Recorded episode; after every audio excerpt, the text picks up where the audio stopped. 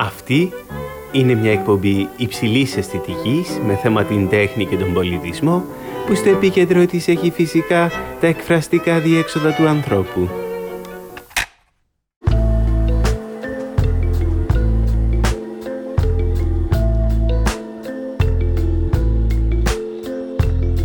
Φετιχισμός είναι η τάση θεοποίησης αντικειμένων και η απόδοση σε αυτά υπερφυσικών δυνάμεων. Σε πολλές περιπτώσεις το φετίχ είναι κάποιο αντικείμενο που λατρεύεται παράλογα και μπορεί να λειτουργήσει ακόμη και ως τυχερό φυλαχτό που μετασχηματίζει την τρομακτική πραγματικότητα και βοηθά ώστε να ξεπεραστεί ο φόβος και η ανησυχία. Στον φετιχισμό θεωρείται ότι το αρχικό αντικείμενο της επιθυμίας καταπιέζεται τόσο ώστε να βρίσκει διέξοδο σε κάποιο άλλο αντικείμενο που προβάλλονται επάνω του όλες οι κρυμμένες επιθυμίες. Τα παπούτσια είναι από τα πιο συνηθισμένα φετίχ. Ο Φρόιντ μάλιστα θεωρούσε ότι αντιπροσωπεύουν τα θηλυκά γεννητικά όργανα, ενώ περιγράφει το πόδι ως φαλό που μπαίνει στο παπούτσι σε μία ένωση καθαρά συμβολική. Ο Ζόρς Μπατάιγ από την άλλη προκαλούσε κάθε λάτρη της ζωγραφικής να αγαπήσει έναν πίνακα όσο ένας φετιχιστής αγαπάει ένα παπούτσι. Στην περίπτωσή μας όμως έχουμε να κάνουμε και με τα δύο. Έναν πίνακα ζωγραφικής που απεικονίζει ένα ζευγάρι παπούτσια και που η αιμονή αμέτρητων φιλοσόφων και καλλιτεχνών για την περίπτωσή του μόνος κάποιο φετίχ της τέχνης και της φιλοσοφίας θα μπορούσε να κατανοηθεί. Αυτή είναι η ιστορία ενός μεταχειρισμένου ζευγαριού παπουτσιών που έγιναν η αφορμή για να ανοίξει μία από τις μεγαλύτερες φιλοσοφικές διαμάχες στην ιστορία της τέχνης. Είμαι ο οικαστικός καλλιτέχνης Αντώνης Τοαντζίκης και ακούτε το podcast «Είναι αυτό τέχνη»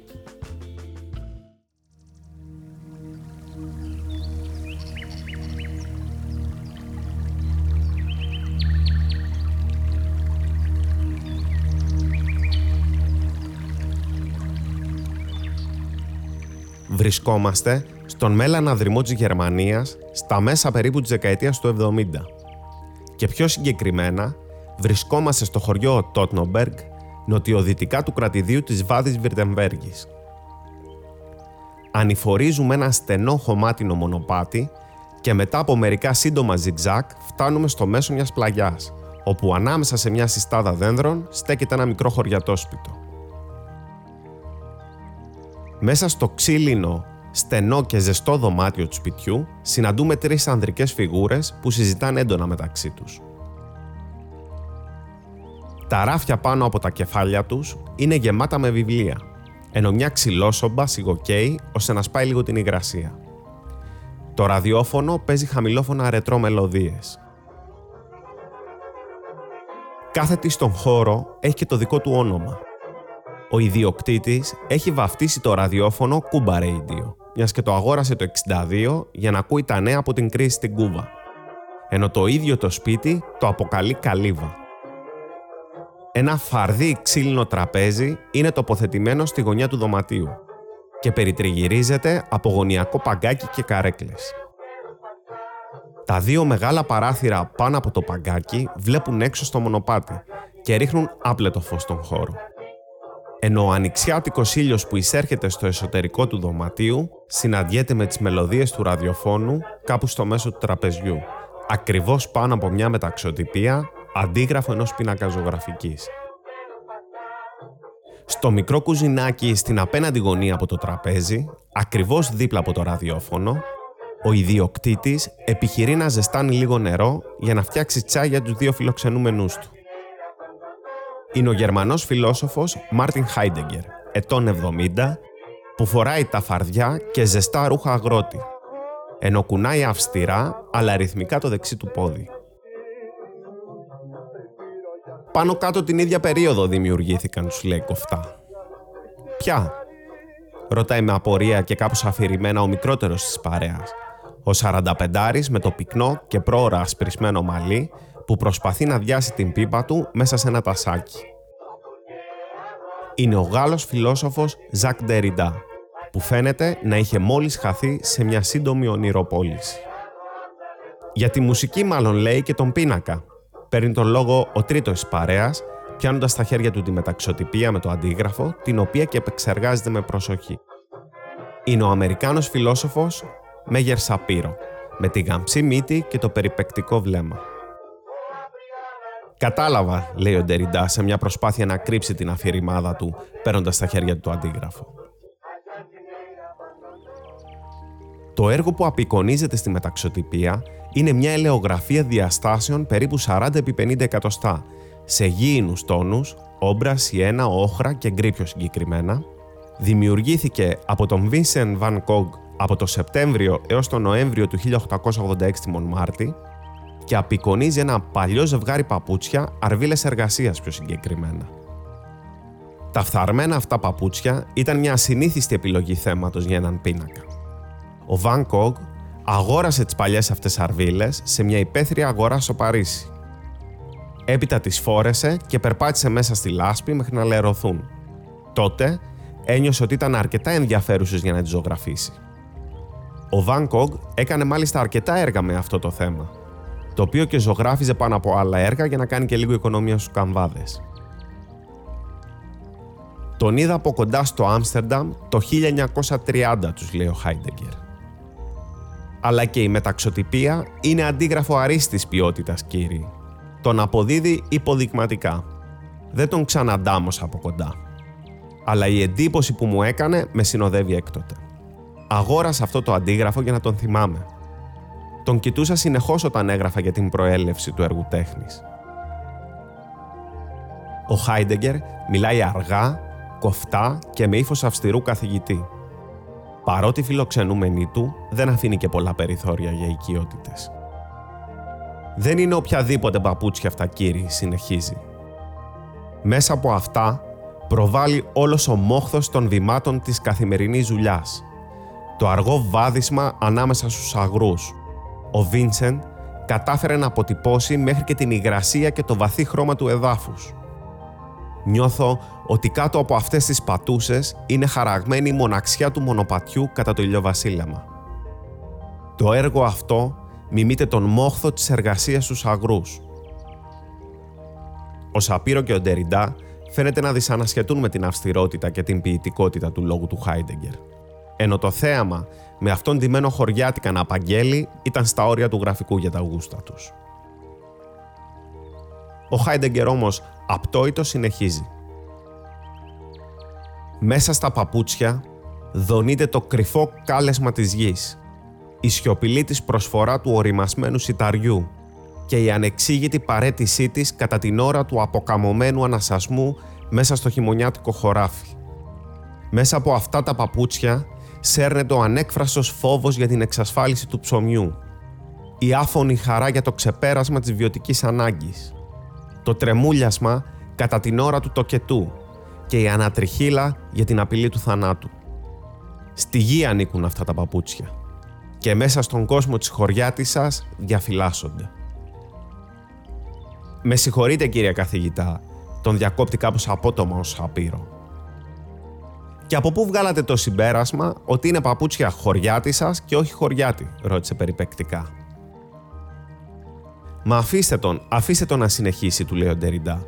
Ο κύριος καθηγητής έχει συλλάβει και μας παρουσιάζει την ουσία της παπουτσότητας. Ο Σαπύρο δεν κρατιέται όμως, μόλις τσάκωσε τον Χάιντεγκερ να υποπίπτει σε ένα τεράστιο σφάλμα και δεν θα το άφηνε να περάσει έτσι. Περίμενε πώς και πώς τη στιγμή που θα του δινόταν η ευκαιρία να το κοντράρει. Γιατί παρόλο που τον σεβόταν ως διανοούμενο, δεν μπορούσε με τίποτα να χωνέψει το εθνικοσοσιαλιστικό του παρελθόν, αφού βέβαια ο ίδιος ήταν ένας δραστήριος τροτσκιστής. Μα δεν αντιλαμβάνεται σωστά το θεματικό αντικείμενο του πίνακα, λέει ο Σαπύρος στον Τεριντά. Από πού και ως πού αυτά τα παπούτσια είναι χωριάτη σας. Ο κύριος Χάιντεγκερ μάλλον καταλήφθηκε από την ανεξέλεγκτη φαντασία του και παραθέτει δικές του ερμηνείες. Είναι εκτός θέματος, λέει με μια δόση χερικακίας. Μα αν δεν κάνω λάθος, και συγχωρέστε με, φαίνεται ότι και οι δύο είστε εκτός θέματος, τους διορθώνει ο Ντεριντά. Ασχολείστε τόση ώρα με το περιεχόμενο της εικόνας, λες και μιμείτε ή αντιγράφει κάποια άλλη πραγματικότητα από αυτή που είναι. αγνοώντας το βασικότερο όλων. Πρόκειται για το έργο ενός καλλιτέχνη. Τα παπούτσια αυτά δεν εξυπηρετούν καμία χωριάτισα και κανέναν χωριάτη. Έφυγαν από τα πόδια και άρα από τον κάτοχό τους, τον καθημερινό τους χρήστη, αυτόν δηλαδή που τα φορά. Ασχολούμαστε τόση ώρα με το τι φαίνεται και τι δεν φαίνεται στον πίνακα, ενώ θα έπρεπε να ασχολούμαστε με την αθέατη πλευρά των παπουτσιών. Μένετε στην αναπαράσταση, κύριοι. Αυτό είναι το πρόβλημα. Ο Χάιντεγκερ απαντά. Μέσα στο έργο αυτό είναι επί το έργο η αλήθεια, κύριοι. Άρα, όχι μόνο κάτι αληθινό. Όταν μιλάμε για ένα έργο τέχνης, δεν μιλάμε απλά για ένα αντίγραφο, ώστε να μαθαίνει κανείς ευκολότερα ποια όψη έχουν τα πράγματα, αλλά επιτρέπει τα ίδια τα πράγματα να φανερώσουν την αλήθεια τους. Η αλήθεια του μόχθου φανερώνεται μέσα στον πίνακα του Βίνσεντ. Ο Ντεριντά δυσανασχετεί, παίρνει τον λόγο και απαντά. Η τέχνη φυσικά και δεν είναι ούτε αντίγραφο, ούτε μίμηση, ούτε περιγραφή που αντιγράφει το πραγματικό. Αλλά και εδώ ακριβώς είναι που διαφωνούμε κύριε καθηγητά. Γιατί δεν είναι ούτε μία αναπαραγωγή που αναπαριστά ένα συγκεκριμένο πράγμα ή μια γενική ουσία. Η προέλευση του έργου τέχνης αποτελεί μέρος μιας μεγάλης αφήγησης για τον τόπο και την αλήθεια. Άρα, κύριε καθηγητά, και σύμφωνα με τα λεγόμενά σας, φαίνεται να αγνοείτε αυτό που πραγματικά λαμβάνει η χώρα μέσα στο έργο τέχνης και που προφανώς δεν είναι κάποιο είδος μεταφυσικού πλατωνικού ιδεαλισμού. Δεν είναι ένα ζευγάρι παπούτσια που μιλάει για τη γενικότερη αλήθεια των παπουτσιών εργασίας. Άρα, δεν είναι ένα αντίγραφο του κόσμου των ιδεών. Δεν μιμούνται κάτι. Και εκεί ακριβώς είναι που επιμένετε στο λάθος κύριε καθηγητά. Γιατί ενώ λέτε ότι δεν είναι αντίγραφο κάποιου συγκεκριμένου πράγματος, ταυτόχρονα μας λέτε ότι μιμείτε μια γενικότερη ουσία. Αυτή του μόχθου της εργασίας. Άρα και πάλι αντίγραφο. Ενώ η μόνη αντιγραφή που θα μπορούσαμε να χρεώσουμε στο συγκεκριμένο έργο, ώστε να είμαστε ακριβείς, είναι αυτή της μεταξωτυπίας και καμία άλλη. Και θα προχωρούσαμε σε αυτό μόνο και μόνο για να δικαιολογήσουμε την έλλειψη πλαισίου και κορνίζας. Είναι κρίμα που δεν μπορούμε να έχουμε εικόνα και της πραγματικής κορνίζας σε αυτή τη μεταξωτυπία. Είναι και αυτή κομμάτι του έργου και εξηγεί πολλά. Άσε δε που θα μας βοηθούσε να απαλλαγούμε από την καθαρή αναπαράσταση. Η συζήτησή τους φαίνεται να είναι γεμάτη ένταση. Αλλά για ένα λεπτό. Για ποια αντίγραφα, για ποιες αναπαραστάσεις και για ποιες μιμήσεις μιλάνε. Η παρέα μας φαίνεται να έχει επικεντρωθεί σε μια δύσκολη προβληματική που είναι αδύνατο να κατανοηθεί χωρίς κάποια προεργασία. Για να καταλάβουμε, θα χρειαστεί να πιάσουμε το περίπλοκο θέμα της μίμησης και των αντιγράφων από την αρχή. Μιας και είναι ένα τεράστιο πρόβλημα που απασχόλησε τη φιλοσοφία και την τέχνη σε ολόκληρη τη διάρκεια της ζωής της.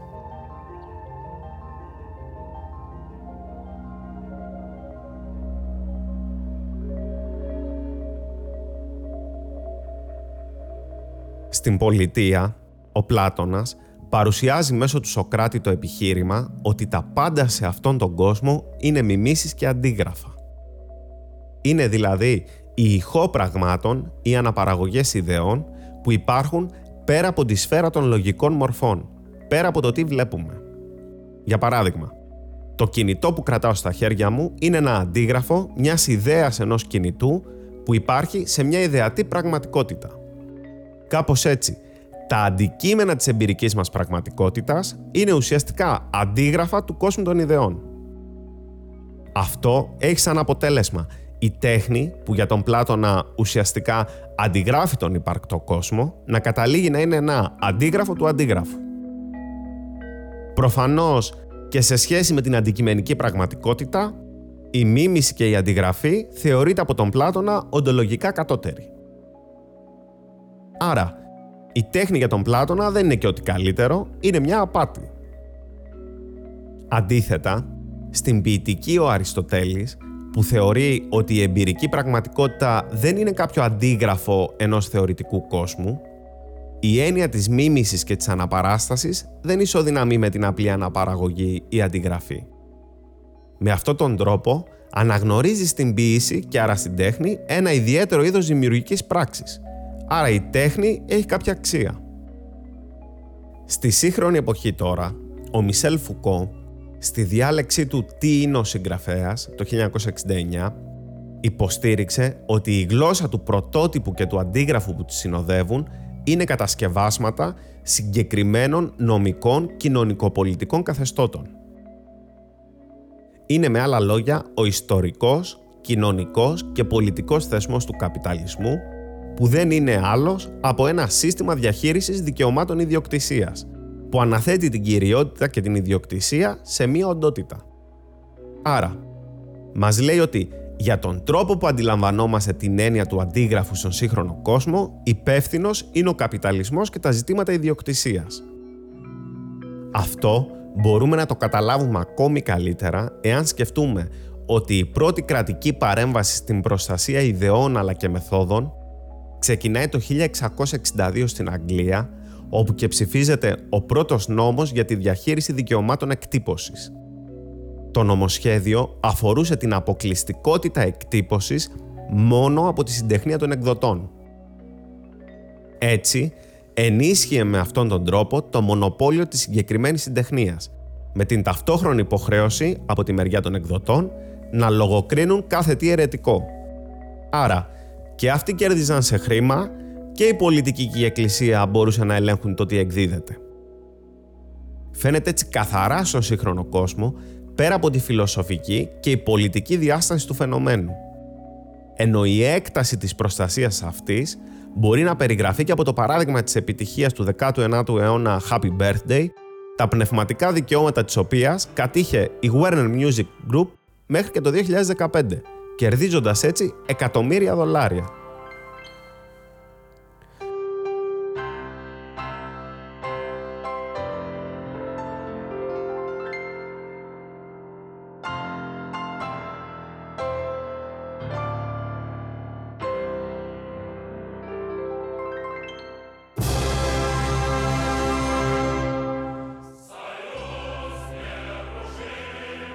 Στον αντίποδα τώρα, η Ρωσική Επανάσταση συνοδεύτηκε από αλλαγές στον νόμο περί πνευματικών δικαιωμάτων, συμπεριλαμβανομένου ενός διατάγματος του 1918 που εθνικοποιούσε έργα συγγραφέων όπως εκείνα του Τολστόη, του Γκόγκολ και του Τσέχοφ και όπου ο καθένας μπορούσε να αντιγράψει και να μοιράζεται ελεύθερα τα έργα αυτά. Καταλαβαίνουμε κάπως έτσι ότι οι πράξεις αντιγραφής ή παραγωγής αντιγράφων πέρα από τον φιλοσοφικό προβληματισμό, σχετίζονται άμεσα και με τις ιστορικές εποχές και τις ιδεολογίες που τις συνοδεύουν. Άλλες φορές αποκαλύπτοντας διαδικασίες που έχουν να κάνουν με την εκπαιδευτική λειτουργία της αντιγραφής και άλλες πάλι καλύπτοντας ανάγκες ρυθμίσεων ιδιοκτησίας μέσω της προστασίας της.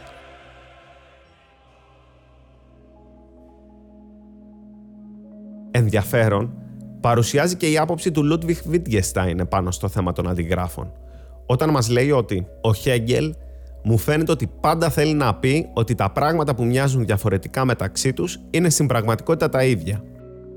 Εμένα, το ενδιαφέρον μου είναι να δείξω ότι τα πράγματα που μοιάζουν ίδια είναι διαφορετικά στην πραγματικότητα. Με άλλα λόγια, τον Wittgenstein τον ενδιαφέρει να ξεκαθαρίσει το πώς μπορεί κάτι να είναι πανομοιότυπο ως διαφορετικό, αφού μπορεί να διαθέτει ιδιότητες οι οποίες απουσιάζουν από κάποιο αντίγραφό του. Στο τρακτά τους διαρευνά ζητήματα απομίμησης και αντιγραφή στη γλώσσα. Πίστευε ότι ένα αντίγραφο είναι κάτι που διαθέτει δική του ουσία, δεν είναι μια απλή αναφορά σε ένα πρωτότυπο.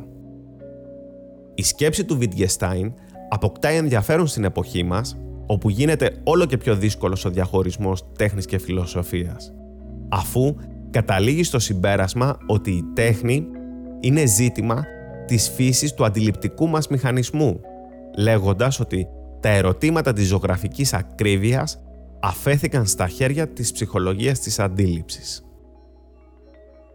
Εάν φύγουμε τώρα από τις διαμάχες της δυτικής σκέψης όπου ένα αντίγραφο είναι ουσιαστικά κάτι δευτερεύον και προχωρήσουμε ανατολικότερα, βλέπουμε το θέμα της αντιγραφής, της μίμησης αλλά και της απομίμησης να αποκτάει τελείως διαφορετικές διαστάσεις.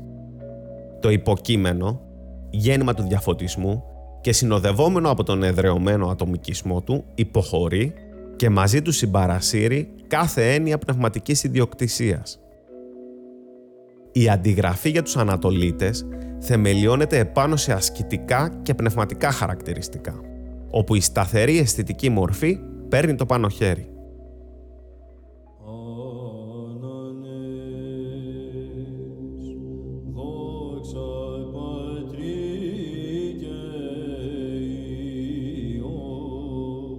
Στην Ορθόδοξη παράδοση, για παράδειγμα, και πιο συγκεκριμένα στην Αγιογραφία, βλέπουμε τη σύνδεση που υπάρχει ανάμεσα στην εικονική σταθερότητα και το νόημα που παράγεται από αυτήν.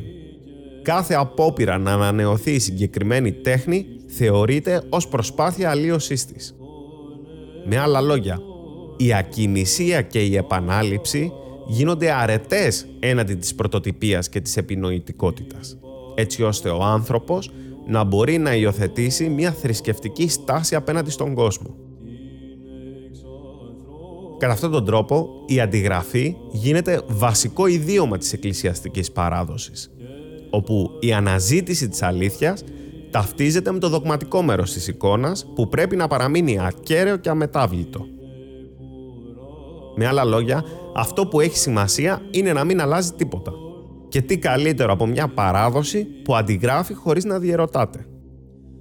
Ο αγιογράφος ως εκπιτοπλίστων αντιγράφει και ταυτόχρονα προσεύχεται. Δεν γίνεται να τον απασχολούν καινοτομίες και νεοτερισμοί όταν το κάνει αυτό. Θα χάσει την αυτοσυγκέντρωσή του. Όχι ότι δεν υπήρξαν ανά καιρού καινοτομίε στη συγκεκριμένη τέχνη, απλά αυτές είναι μια εξαίρεση που ουσιαστικά επιβεβαιώνει τον κανόνα. Για την Ορθόδοξη παράδοση, η αντιγραφή είναι πνευματική άσκηση και έχει μεγάλη σημασία.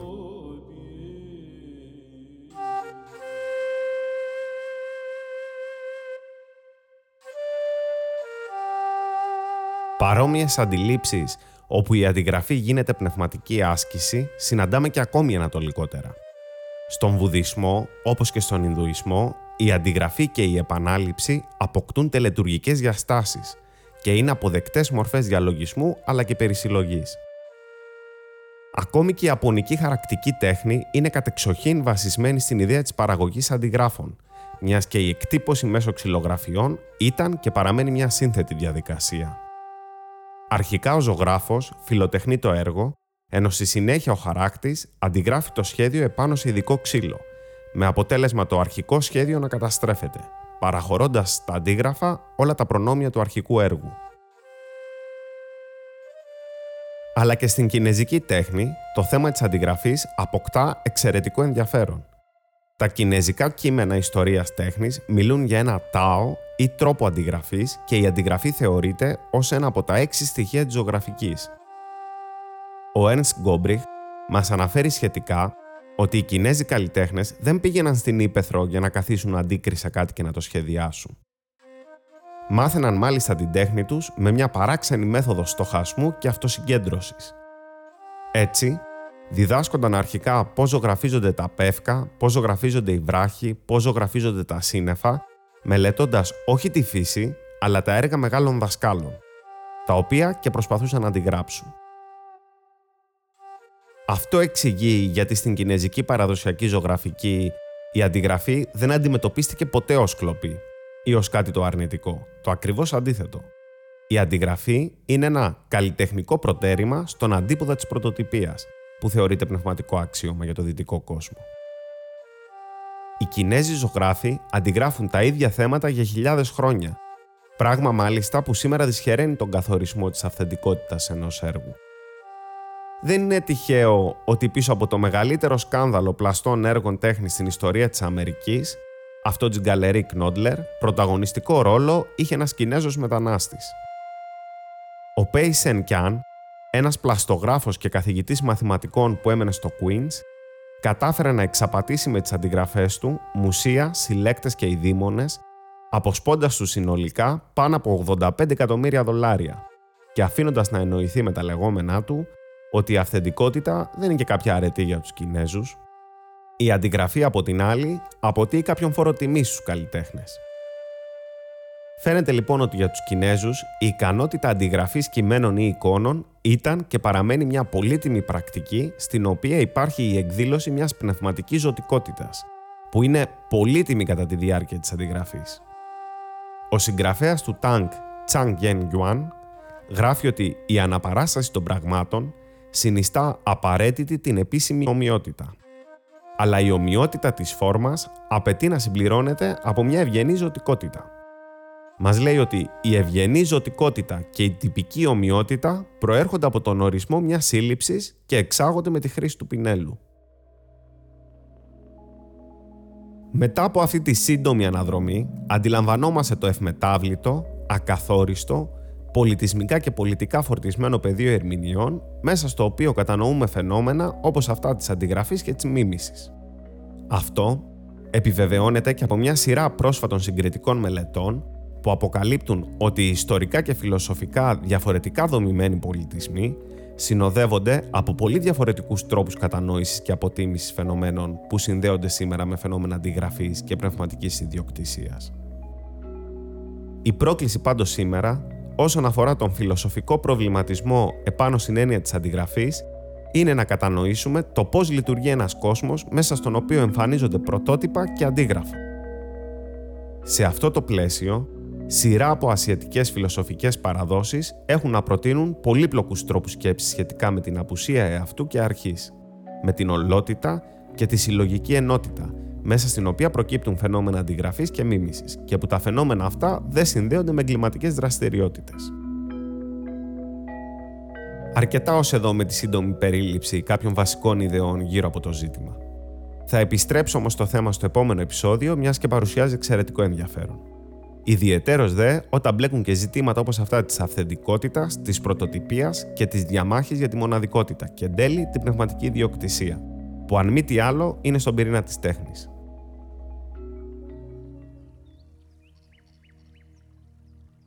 Επιστρέφουμε προς το παρόν στη συζήτηση της παρέας μας, όπου τα αίματα φαίνεται να έχουν ανάψει για τα καλά. Τον λόγο έχει πάρει ο Χάιντεγκερ, ο οποίος αναλύει τον τρόπο που το ζωγραφικό έργο τέχνης εντάσσεται στο πλαίσιο μιας νέας οντολογικής προσέγγισης των ενιών εργαλείο, πράγμα και έργο, σε μια προσπάθεια να το συνδέσει με την εμπειρία του είναι. Ο Ντεριντά παίρνει τον λόγο και του απαντά. Κύριε καθηγητά, εξακολουθείτε να παραγνωρίζετε τη διαφορά μεταξύ καλλιτεχνικής αναπαράστασης και αναπαριστόμενου πράγματος. Δεν μιλάει για τις αγροτικές εργασίες το έργο, ούτε καν για τους χωριάτες δεν μιμείται ουσίες του εξηγεί, βρίσκοντας υποστήριξη στα λόγια του Σαπύρο, ο οποίος συμπληρώνει λέγοντας. Τα αναπαριστώμενα υποδήματα δεν ανήκουν στον αγροτικό κόσμο, αλλά στο αστικό τοπίο του καλλιτέχνη. Είναι η εκφραστική λειτουργία του καλλιτέχνη που τα καθιστά ορατά. Είναι η παρουσία του Βίνσεν μέσα στο έργο που έρχεται σε πρώτο πλάνο. Πρέπει να δείτε την αλήθεια στο έργο. Ο Ντεριντά, που αναδιαστήματα αφαιρείται, δείχνει τελικά να μην συμφωνεί με κανέναν από τους δύο. Ενοστρέφει δεξιοτεχνικά τον έναν εναντίον του άλλου, όσο αυτός ονειροπολεί. Τους λέει «Η αλήθεια για εσάς, κύριοι μου, δεν είναι τίποτε άλλο από μια μίμηση, μια αντιγραφή. Γι' αυτό και παρά τις όποιες διαφορές σας, υπακούετε κατά βάθος σε κοινούς νόμους. Μιλάτε και οι δύο για κάποια αλήθεια, είτε ως αποκάλυψη στην περίπτωση του κυρίου Χάιντεγκερ, είτε ως την αλήθεια της ιστορίας πίσω από τα παπούτσια, στην περίπτωση του κυρίου Σαπύρο. Ο ένας σας μιλάει με όρους ουσίας, ενώ ο άλλος με όρους ιστορίας. Δεν πάβει όμως να σας απασχολεί η εικονογράφηση. Στην περίπτωση του κυρίου Χάιντεγκερ, η εικονογράφηση μιας έννοιας, ενώ στη δική σας περίπτωση κύριε Σαπύρο, η πραγματική και ιστορική εικονογράφηση για το αν τα παπούτσια αυτά ανήκουν σε κάποια χωριάτισα ή σε κάποιο χωριάτι. Και πώς είστε τόσο σίγουρος ότι αφορούν άνδρα; Μήπως το λέτε επειδή το φίλο του Βαν Κόκ δεν αμφισβητείτε; Ή ακόμη, πώς είστε τόσο σίγουροι και οι δύο ότι είναι χωριάτικα, είπε γεμάτο σαρκασμό και συνέχισε. Πρέπει να αποφύγουμε τους συσχετισμούς ανάμεσα στο ζωγραφισμένο αντικείμενο και στο πρωτότυπό του. Τους συσχετισμούς ανάμεσα σε πρωτότυπα και αντίγραφα. Επαναλαμβάνω πως το ζωγραφισμένο αντικείμενο δεν αντιγράφει ούτε κάποια πραγματικότητα ούτε κάποια ιδέα. Πρέπει να απομακρυνθούμε από σκέψεις αντιγράφων ακρίβειας και αναπαραστάσεων που τόσο πολύ μας απομακρύνουν από αυτό που έχει σημασία.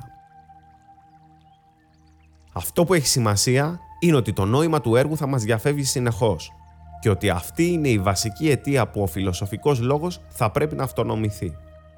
δεν υπάρχει ανάγκη να διατυπώνουμε ιστορικές βεβαιότητες για την ύπαρξη της τέχνης.